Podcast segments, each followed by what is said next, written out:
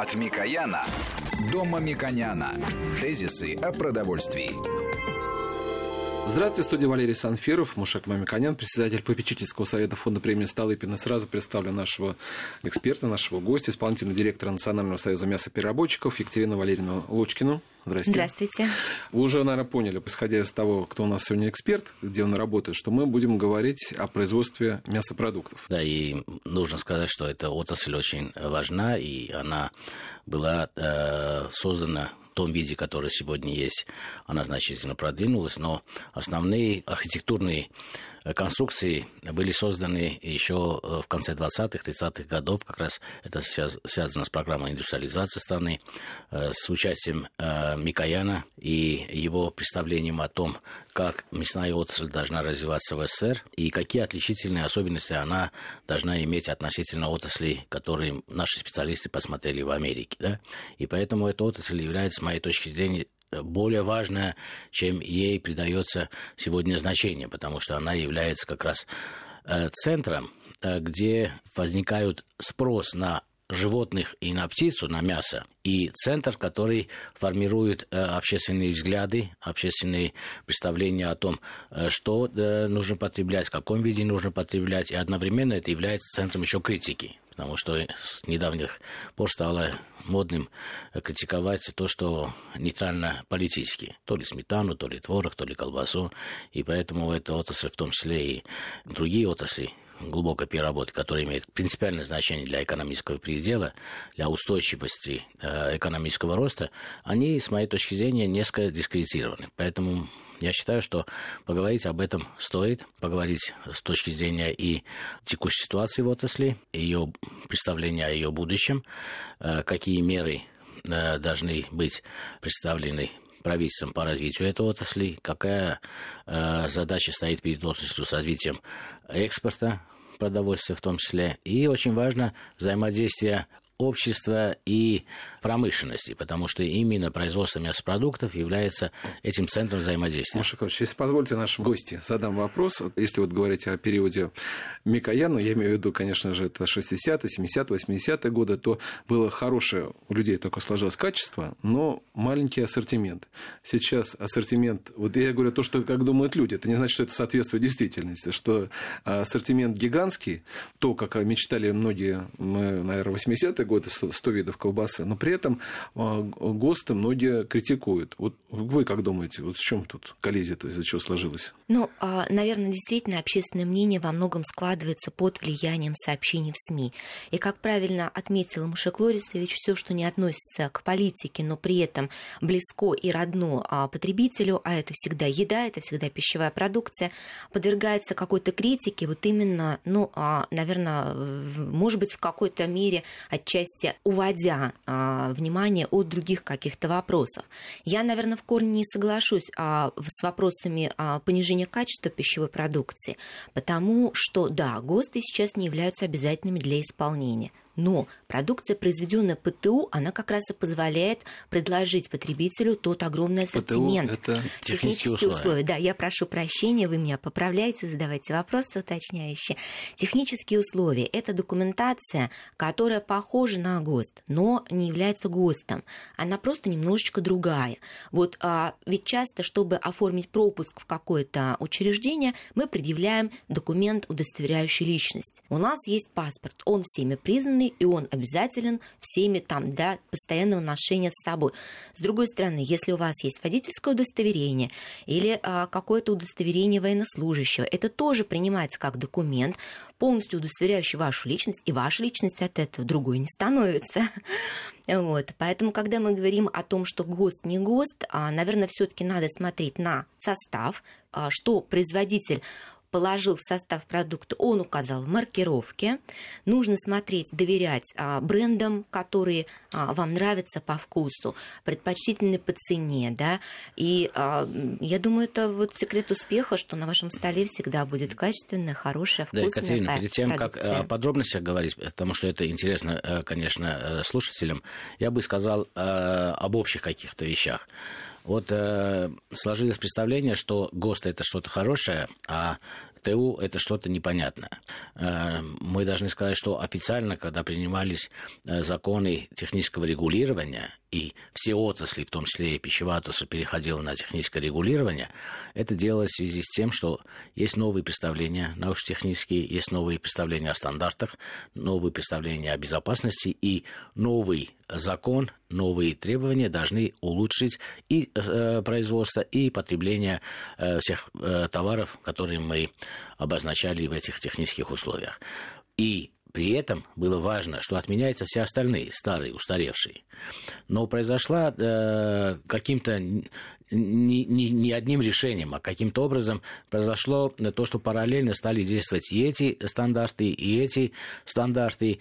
Э, в других странах есть какие-то другие еще стандарты. Одновременно много стандартов стало. И это стало местом спекуляции. Вот когда вы сказали, что слишком келейно или однообразно обсуждаются те или иные вопросы, касающиеся пищевых продуктов, чтобы уводить вопрос в ту или иную сторону, это очень важно ваше замечание. Но в какую сторону? Иногда инициаторами таких э, маркетинговых нелепостей являются сами участники рынка, которые уводят от э, важного вопроса. Вот, на, например, очень э, популярная вещь. Вот в нашей колбасе, например, или наших мясопродуктах, пельменях нету сои да, уводят куда-то, но при этом применяют муку крахмал. Это что ужаснее, да, например, да? Или мы не используем ГМО в растительных маслах. Растительных маслах ГМО не может быть. Да? То есть вот такие уловки, э, они уводят, формируют общественное мнение, а, естественно, журналисты и специалисты, они должны излагать то, что сказал вот этот эксперт, этот эксперт вот э, объявила э, пресс-релизе какая-то компания, поэтому очень часто вот такие неумные выбросы якобы умных маркетологов приводит к тому, что общество э, колышется, не понимая, в какой стороне правда. А потом есть поговорка «дурак камень в море бросит, а сто умных ну, не могут достать, это значительно сложнее. И вот и наша программа в том числе служит для того, чтобы на научно-технической основе объяснить, что такое хорошо и что такое плохо. Поэтому э, мы вернемся к ГОСТам, потому что и среди моих знакомых очень многих сторонники ГОСТов, я сам понимаю, ну, это всего лишь стандарт. Я хотел бы сказать, что и дополнить то, что вы сказали, согласно ГОСТов, в советский период, я хорошо помню, я работал и даже участвовал в формировании нескольких стандартов, в том числе на продукты глубокой переработки на производство мясопродуктов. Э, согласно тем же ГОСТам, производились мясные продукты, которые содержали, с моей точки зрения, избыточное количество крахмала, избыточное количество э, соли, избыточное количество муки, избыточное количество сои, которая имела тогда еще совсем ужасный э, свойства и характер, не, несовременный, да, и э, это все тоже было по ГОСТам. И поэтому, когда рекламные кампании некоторых э, известных производителей привели к тому, что они делают по какому-то ГОСТу, который более консервативен, на самом деле подняло э, значение в целом якобы ГОСТа. Но это, вы правильно сказали, абсолютно не значит, это ГОСТ или технические условия. Теперь, Какую я проблему вижу? Ну ладно, пускай будет один по ГОСТу делает, другой по техническому условию делает. Но я вижу другую проблему для э, развития отрасли. Потому что, как обещалось и принимался закон о техническом регулировании, не были отменены другие условия. И мы получили еще больше многообразия трактовок, еще больше многообразия регулировок. А у нас сейчас основная проблема роста – это избыточное регулирование, э, противоречие одного документа другому документу. И мы не знаем, куда дальше идти. На самом деле, было бы правильно вообще... Вы имеете в виду производителя? ну, э, вообще бизнес. Мы же обсуждали в нашей программе, что основная проблема бизнеса, да, дороговизна денег, э, недостаток э, трудовых ресурсов и так далее, но препятствие, которое должно быть устранено, и это не требует существенных денег с точки зрения финансирования инвестиционных проектов, а уменьшение бюрократизации, то есть ограничений э, ведения бизнеса. Вот мы же говорили, что за последние там, э, 20 лет от э, тысячи э, запрещающих, регулирующих э, обстоятельств мы пришли к 1700. Вот наши коллеги говорили, да? И это на самом деле является препятствием для того, чтобы бизнес развивался свободно, понимая, что можно, что нельзя. Черно-бело, а не серо. Да, здесь я, пожалуй, еще дополню, полностью с вами согласна, несмотря на то, а, что у нас постоянно государством инициируются и проводятся реформы по контрольно-надзорной деятельности, по уменьшению административных барьеров, а, они, наверное, все-таки идут не такими быстрыми темпами, как нам бы хотелось. Еще одна проблема, которую а, с участием Владимира Владимировича Путина проходит ежегодный съезд РСПП, Российского союза промышленников и предпринимателей. И вот там в режиме онлайн было проведено голосование о том, какие препятствия бизнесу. Вот ровно все, что вы сказали, Мушек Лорисович, это однозначно бизнес, бизнес отметил, но первое место занял непредсказуемость государственной политики. То есть даже не величина этих барьеров, а непонятность. Сегодня мы занимаемся этим и идем туда, завтра мы все переворачиваем с ног на голову. Бизнесу, конечно же, нужны какие-то понятные условия, да, пролонгированные во времени, чтобы строить свою а, стратегию, да, не только выживание, но и рост роста. Давайте вернемся к нашей отрасли, потому что мы говорим о продуктах питания, а не о общем бизнесе, да, и это очень важно. Почему э, это важно отметить именно те оттенки, которые э, Екатерина говорит? Потому что препятствия вот э, реформы контрольно-надзорной деятельности, идут ли они медленно или быстро – это зависит от ведомства, например. Я знаю примеры очень хороших, успешных внедрений. Например, Федеральная налоговая служба, мне кажется, великолепная реформа. Прослеживаемость товаров, Меркурий, Россельхознадзор, великолепная реформа, она всеобъемлющая. То есть они очень правильно и быстро все это сделали. Но посмотрите, какие возможные риски, когда у нас происходит цифровизация, одновременно у нас много противоречащих друг другу обстоятельств. Ну, даже в плане регулирования, что такое безопасность, что такое качество. Да?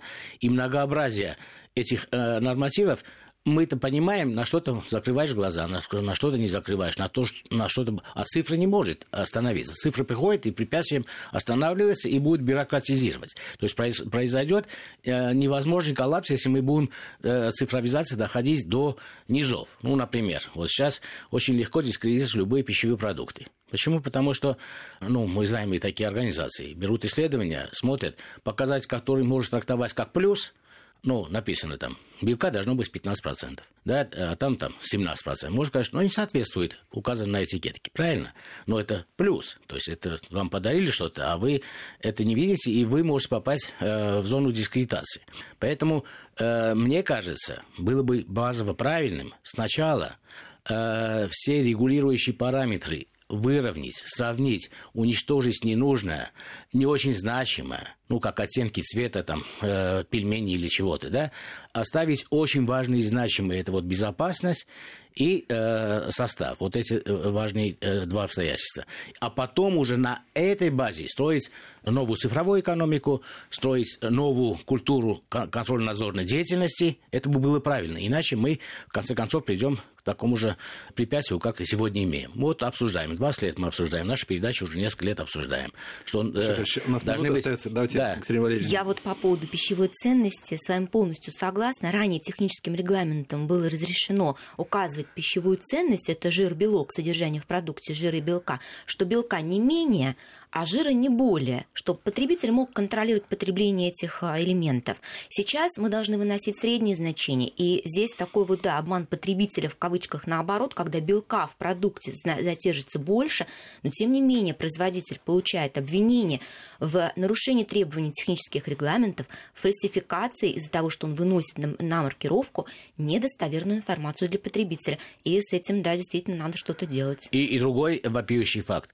Все говорят о соли, наши э, врачи устали говорить о соли, они в истерике от соли, что соль контролируется, контролируется, контролируется. У нас на этикетку этот важный параметр не выносится. Это тоже странно, да? Концентрация соли. Ну, соль многих... выносится, да, концентрация да, соли да, не выносится. Но сколько соли, да. Это очень важный параметр, как нам Маша, объясняют вот медики. Буквально остается 30 секунд, как всегда подводим итоги. То есть, насколько понимаю, что производство у нас мясопродуктов сейчас на хорошем уровне, но проблем очень много таких Нужно сказать, не что производство мясопродуктов сегодня в два раза больше, чем в советский период, когда был дефицит. Люди э, накормлены, представление на прилавках очень обширное, выбор большой. В первой части мы должны делать следующие выводы. Что представление о том, что ГОСТ лучше, чем ТУ, или ТУ лучше, чем ГОСТ, оно неправильное. Э, каждая категория товара, каждая ассортиментная группа имеет свои правила производства, и самое важное – соответствие этикетки содержанию товара. Ну что ж, напомню, что у нас гости сегодняшней, сегодня Екатерина Валерьевна Лучкина, исполнительный директор Национального союза мясопереработчиков Мушек Мамиканян. Мы вернемся после новостей. Тезисы о продовольствии. От Микояна до Мамиконяна. Тезисы о продовольствии. По-прежнему на студии Мушек Мамиканян и я, Екатерина Валерьевна Лучкина, исполнительный директор Национального союза мясопереработчиков. Мы в первой части поговорили, скажем так, о, в общем, о состоянии мясной промышленности, мясопереработки. Мушек очень подвел итоги, сказал, что, в принципе, у нас не все так и плохо, но есть говорит, проблемы. Я хотел в цифрах сказать, для того, чтобы это было э, более впечатлительно. Например, э, в 1991 году, до рыночных реформ, Россия – РСФСР, производила э, миллион двести пятьдесят тысяч тонн мясопродуктов э, в целом. Сегодня Россия производит 2 миллиона 450 тысяч. Это в два раза выросло. Вот если вы помните дефицит, а сейчас дефицита нету, есть насыщение полного рынка, 2 миллиона 450 тысяч тонн. То есть это один из лучших результатов, потому что культура, что переработка сопряжена параллельно и более и важной э, частью составляла животноводского э, цикла, это было основано еще плановой экономикой э, вперед Микояна. Это очень важная составляющая, потому что европейская, американская э, индустрия развивалась немножко иначе, потому что частная конкуренция, частный заказ, частная попытка продать те или иные продукты, они не могли иметь столь, э, столь массовый характер, и к индустриализации они приходили, ну, то есть большим э, концентрированным промышленным предприятиям приходили значительно позже, чем Советский Союз, потому что в Советском Союзе плановая экономика в данном случае способствовала усилению э, той подотрасли, которая называется производством мясопродуктов. И это заслуга советского времени, которая плавно перешла в 90-е годы. И именно мясопереработка, сохранившись,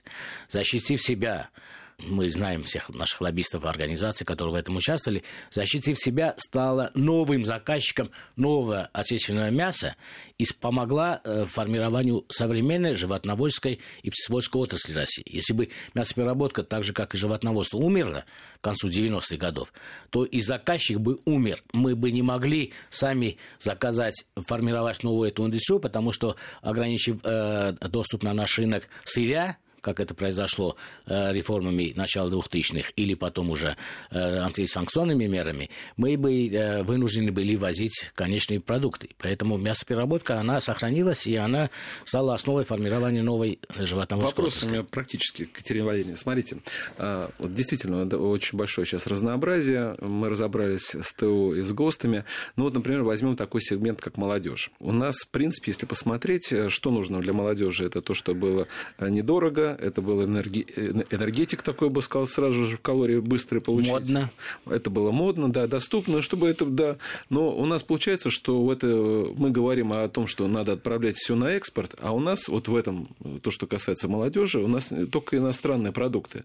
Я вот даже, мы с Мушековичем до программы пытались вспомнить, что у нас есть такого современного российского, а у нас даже не смогли. Почему так происходит? Да нет, а на самом деле, мне кажется, сейчас растут такие категории категории и как снеки, вот что удивительно, мясные снеки, да, несмотря на высокую стоимость за килограмм продукта, они имеют э, вот такой тренд роста, и а, действительно все, что связано а, с ускоряющимся ритмом жизни, все, что позволяет людям экономить время, и это тоже эти тренды мы отмечаем. То есть, когда человек что-то на бегу, на ходу, и это, наверное, характерно не только сейчас для молодежи, а в целом для населения, потому что ритм жизни ускоряется.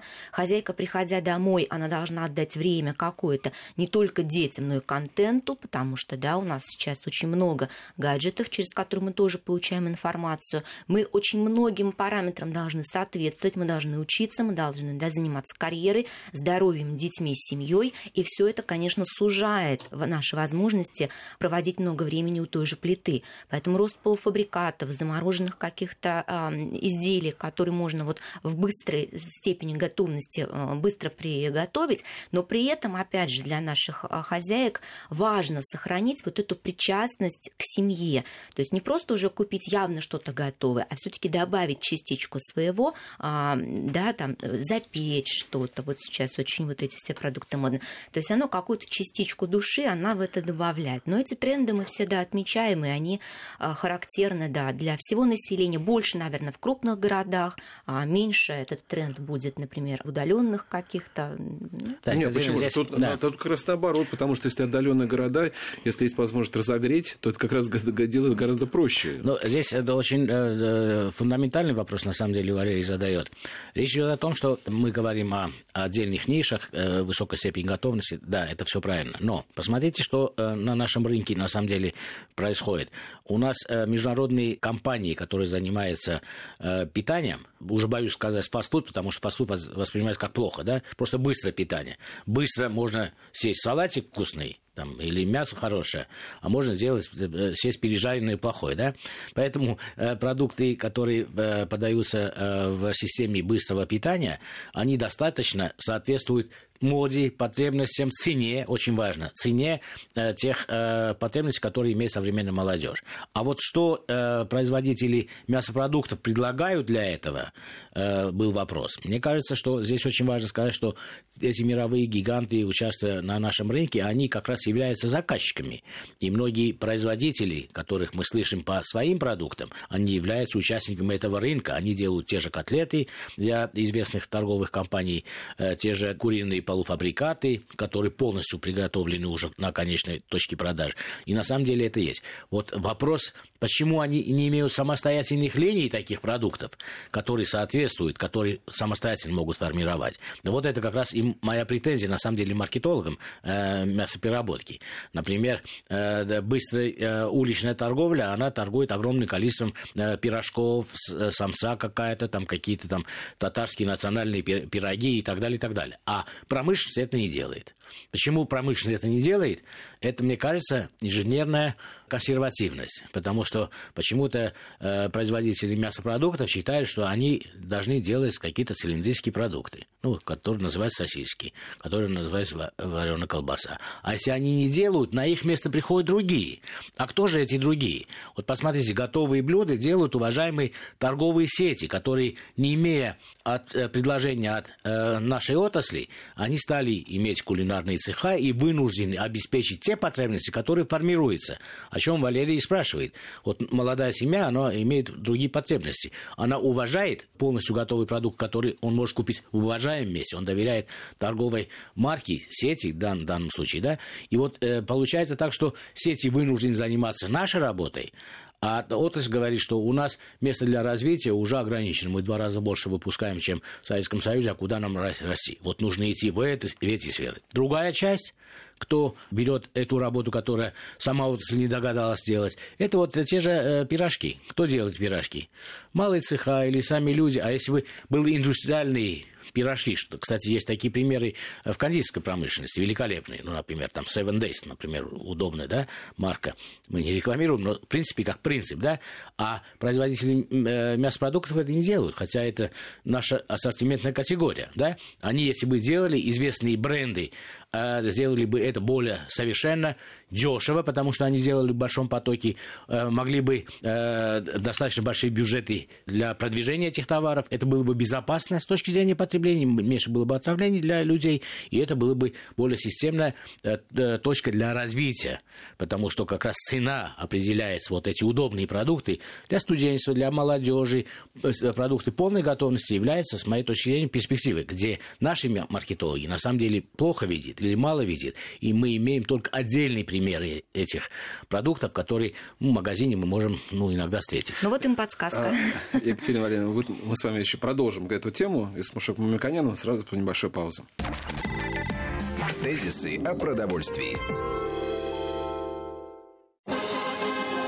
От Микояна до Мамиконяна. Тезисы о продовольствии. По-прежнему у нас Мушек Мамиканян в студии, Екатерина Валерьевна Лучкина, исполнительный директор Национального союза мясопереработчиков. Вот вы даже сказали, вот мы во второй уже части говорили, с практической части подошли. А, ну вот вы говорите снеки. Ну даже вот, смотрите, вот э, даже название-то, собственно говоря, оно предполагает, что что-то не, не наше. Вот Мушек говорит, пирожки, вот действительно, это наиближе там, да, вот.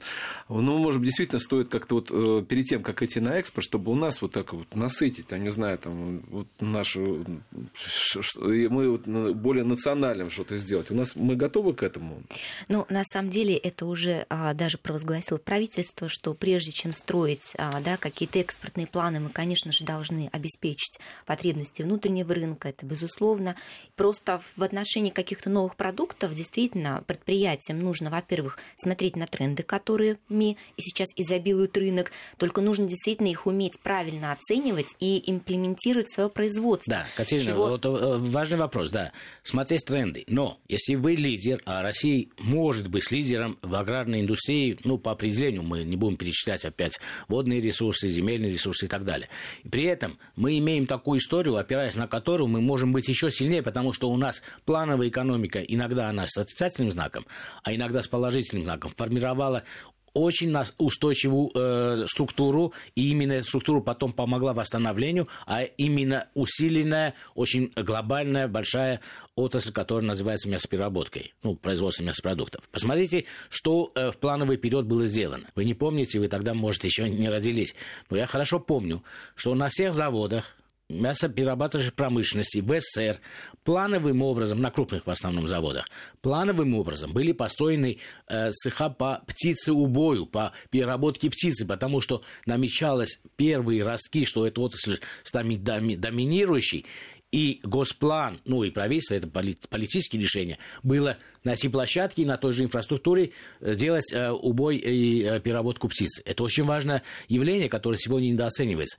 Также такое же решение было построить пирожковые э, цеха с э, автоматы и полуавтоматы. Если вы помните, были пирожки, когда с одной стороны с другой ви, видим был фарш, потому что это было одновременное производство, поточное производство, типа рулета, а потом э, связалось и одновременно э, быстро в масле это жарилось. И поэтому куски фарша были видны с одного конца, и с другого. Вот эти автоматы практически работали очень надежно, устойчиво. Да, это было жарко в масле, да, и эти пирожки были также навязаны, условно скажем, государством, как идея очень правильного производства продуктов, которые содержат полезные белковые компоненты, овощи какие-то, потому что обжаренный лук там шел, да, фарш был очень хороший, субпродуктовые продукты и тесто, то, что сейчас удобно.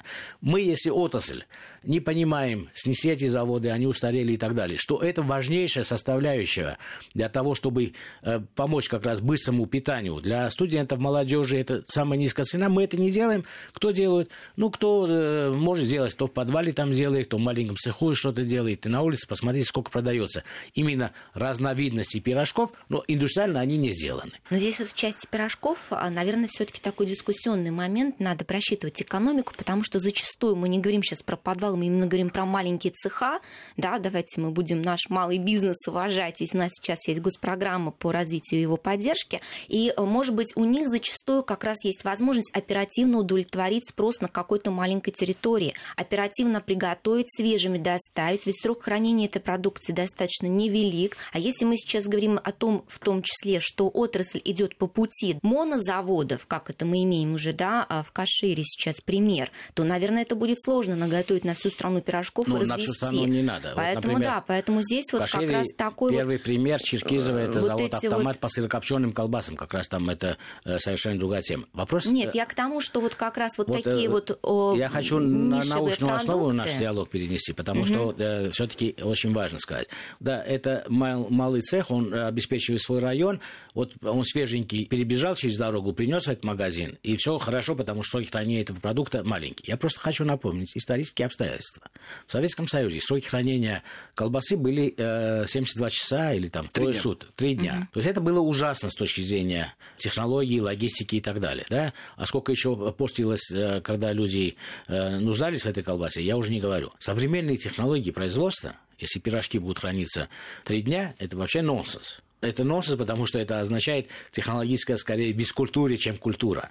Очень часто мы э, западаем под очарование каких-то маркетологов, которые вот преподносят, потому что это их задача преподносить. Вот мы здесь вот сделали пирожки, сейчас подогрели, вот в нашем магазине, собственно, производство, например, пирогов там или чего-то, да. Это очаровательно, это красиво, это кажется хорошо, бутиковый такой стиль, это Италия, Франция, там, Москва и так далее, это вот атмосферу какую создает. Но вообще это не характеризует отрасль отраслевое производство. Это маленький элемент, да, в этом месте это может быть. Может, они какие-то травы добавят в это или там какое-то собственное очарование. Поэтому, на самом деле, индустрия производства, а масштабы этого производства, потребления огромные, они соразмерны засечным, они как раз говорят о том, что промышленность должна... Да, я в качестве примера могу привести в том, что мало предприниматели, они же знают, где у них, условно говоря, даже по религиозным вопросам, где-то у них состав, где-то, вот, например, в каком-то у нас области, более, который не ест свинину, и там они они просто могут разогревать эти пирожки, которому этот продукт, это мясо отсутствует. И наоборот, в европейской части больше, где вот э, используют другое, там, другие продукты мяса, из мяса. То есть тут вопрос, они просто понимают лучше, кто у них там живет. Это вот их действительно то, что касается приготовления, то вот действительно это востребовано во всем мире, что вот как нужно как можно больше, быстрее времени проводить э, на что-то другое тратить, нежели чем на готовку. Ну, это современное представление, потому что мы должны экономить это время и именно от тяжкого труда э, приготовления пищи. Современный человек вынужден повышать свою квалификацию, информированность. Он должен быть все время в информационных потоках. Хочет ли он не хочет. И более того, если его временно отрывают, он начинает нервничать. И посмотрите, как растет доставка еды на дом. Потому что человек даже... Это же приятное занятие было, прийти в магазин, ну, да, купить, выбрать и так далее. Для меня до сих пор это приятное занятие. Но э, у людей явно не хватает времени, они уже заказывают для того, чтобы им принесли. Они не барствуют, они просто экономят свое время для того, чтобы или больше отдыхать, или больше получать квалификации. Поэтому отрасль должна соответствовать этому. Это мое профессиональное замечание нашим же коллегам, я сам из э, этой отрасли, э, нужно еще для э, наших потребителей рассказать какие-то простые способы распознания хорошего и не очень хорошего. Давайте расскажем о мясопродуктах, как распознать хорошие, как оберегать себя от подозрительных мясопродуктов. И в первую очередь я бы сказал, что нужно исходить из параметров безопасности, безопасности, безопасности. Это первый параметр, о которых мы должны говорить. Э, вы сказали также репутация производителя. Если это известный производитель, который имеет свою репутацию, эта репутация формируется не потому, что они были давно на рынке или э, знамениты своими рекламными бюджетами. На самом деле эти компании сегодня выглядят многоступенчато контролирующие свое производство компаниями. Внутри есть э, служба собственного контроля, собственного аудита, и поэтому важно говорить о том, что безопасность э, этого производства и отрасли в целом сегодня на достаточно высоком уровне. Теперь о вкусах первую очередь, это обязательная программа ваша, выбрать безопасные продукты.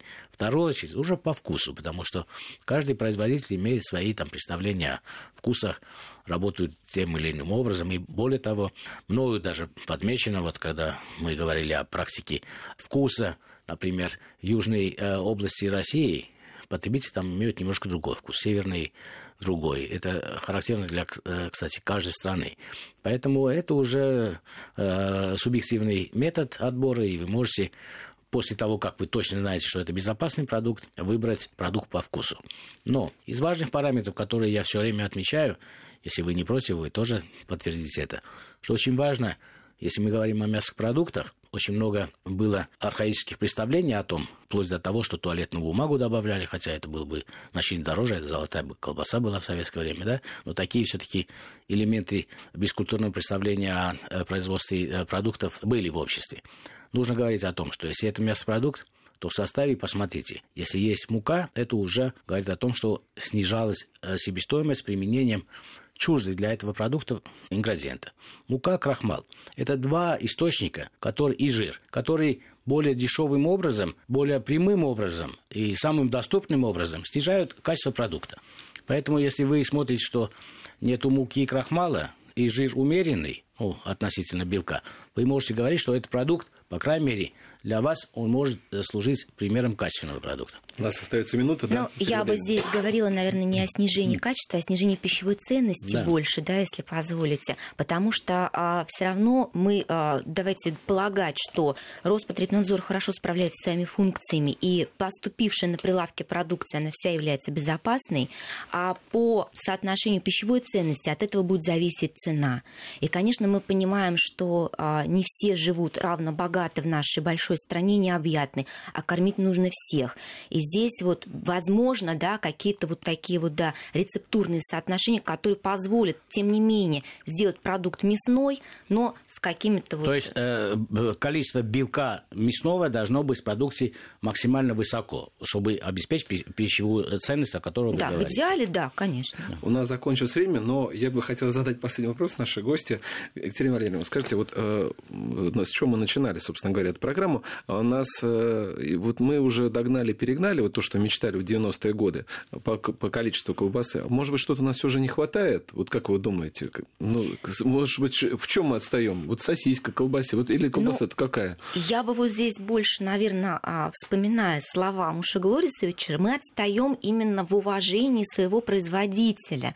Вот а, в отсутствии у нас не хватает вот таких передач, которые действительно скажут, что нет там бумаги никакой в колбасе. Люди, вы о чем? Да, вот какого-то просветительского плана, потому что мы все вот заросли в каких-то этих мифах, в каких-то э, непонятных историях, да, с не, непонятного происхождения. И вот это все накручивается, накручивается. Вот больше а доверия к жизни, к производителю. А я самокритично скажу, что очень часто это происходит вследствие того, что сами предприятия принимают неправильные, неграмотные маркетинговые выбросы на рынок. Это в первую очередь. И что не хватает? Вот прямой ответ. Не хватает глубокого маркетинга, понимания, что такое маркетинг. Это совсем разные вещи. Маркетинг – это широкий ассортимент, нужный для общества. А в общем, проблема у нас технически, все остальное у нас хорошо. Я благодарю Екатерину Валерьевну Лучкину, исполнительного директора Национального союза мясопереработчиков Мушек Мамиканяна. Программу провел Валерий Санфиров. Всего вам доброго. Спасибо.